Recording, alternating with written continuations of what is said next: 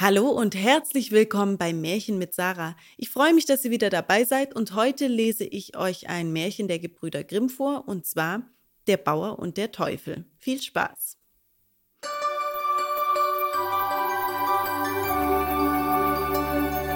Es war einmal ein kluges und verschmitztes Bäuerlein, von dessen Streichen viel zu erzählen wäre.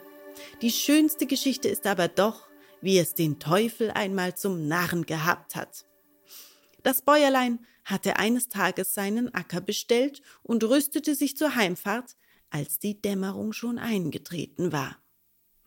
Da erblickte es mitten auf seinem Acker einen Haufen feuriger Kohlen, und als es voll Verwunderung hinzuging, so saß oben auf der Glut ein kleiner schwarzer Teufel. Du sitzt wohl auf einem Schatz, sprach das Bäuerlein.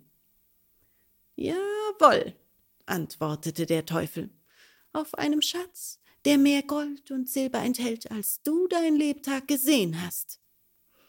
Der Schatz liegt auf meinem Feld und gehört mir, sprach das Bäuerlein. Er ist dein, antwortete der Teufel, wenn du mir zwei Jahre lang die Hälfte von dem gibst, was dein Acker hervorbringt. Geld habe ich genug, aber ich trage Verlangen nach den Früchten der Erde. Das Bäuerlein ging auf den Handel ein. Damit aber kein Streit bei der Teilung entsteht, sprach es, so soll dir gehören, was über der Erde ist, und mir, was unter der Erde ist. Dem Teufel gefiel das. Aber das listige Bäuerlein hatte Rüben gesät. Als nun die Zeit der Ernte kam, so erschien der Teufel und wollte seine Frucht holen. Er fand aber nichts als die gelben, welken Blätter. Und das Bäuerlein, ganz vergnügt, grub seine Rüben aus.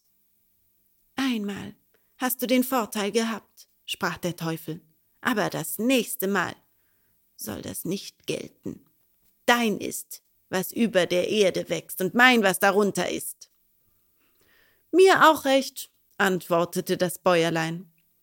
Als aber die Zeit zur Aussaat kam, säte das Bäuerlein Weizen. Die Frucht ward reif, das Bäuerlein ging auf den Acker und schnitt die vollen Halme bis zur Erde ab. Als der Teufel kam, fand er nur Stoppeln und fuhr wütend in eine Felsenschlucht hinab.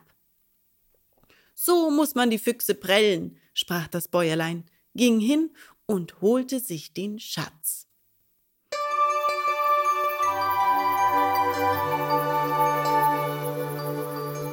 Vielen Dank fürs Zuhören. Ich hoffe, euch hat das Märchen gefallen und bis in zwei Wochen.